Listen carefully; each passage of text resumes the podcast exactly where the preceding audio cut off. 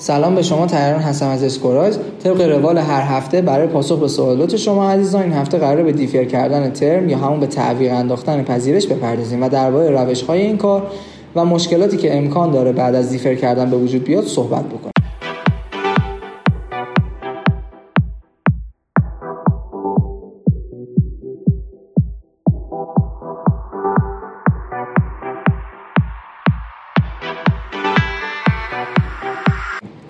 خب بریم سراغ تعریف دیفر کردن. منظور از دیفر کردن یا همون تعویق پذیرش عقب انداختن زمان تحصیل در دانشگاه مقصده.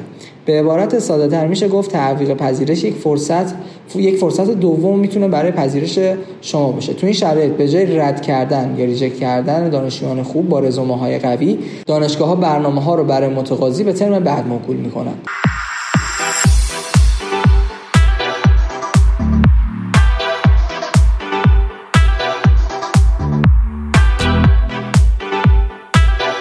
دلایلی که دانشجویان مجبور به دیفر کردن میشن می‌تونیم به آماده نبودن ویزا، مدرک زبان و موارد مشابه اشاره کنیم.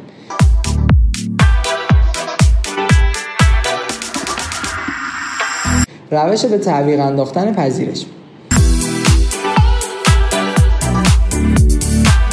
حالا که با تعریف دیفر کردن آشنا شدیم باید روش انجامش رو یاد بگیریم. برای دیفر کردن پذیرش کافیه که نامه خطاب به دانشگاه مورد پذیرش بفرستید.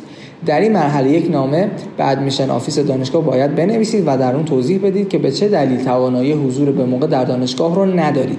این دلایل همونطور که گفته شد می‌تونه شامل نگرفتن به موقع ویزا، مشکلات مالی شما، مدرک زبان، بیماری یا هر چیز دیگه ای باشه. برای این کار باید از دانشگاه بخواین که وضعیت پذیرش شما رو برای ترم یا سال بعدی که معتبر هستش نگه داره. معمولا defer بیش از یک سال امکان پذیر نیست هر گروهی که برای اون apply می‌کنید یک نفر داره که coordinator یا مسئول apply شما هستش که به اون باید ایمیل رو ارسال بکنید و در صورتی که همچین کسی هم وجود نداشت معمولا در جایی که مدارک رو میفرستین یک سری اطلاعات تماس و ایمیل هم میدن که بهش می‌تونین ایمیلتون رو ارسال بکنید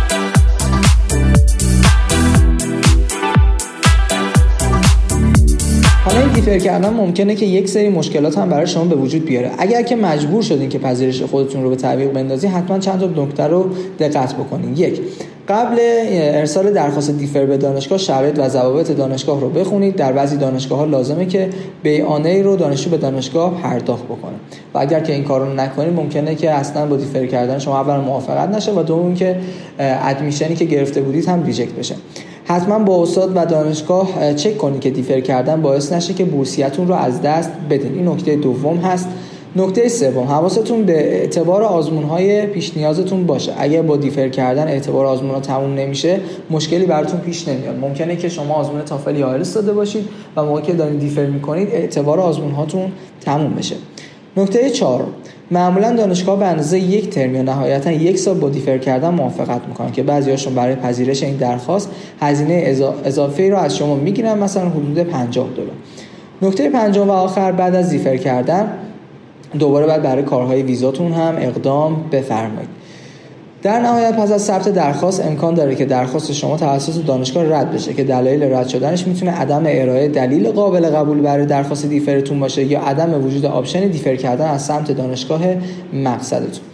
امیدوارم با شنیدن این پادکست با اصطلاح رایج defer کردن تو فرآیند apply آشنا شده باشین و دلایل و مشکلاتش رو هم متوجه شده باشید پایدار و انرژی باشید. خدا نگهدار.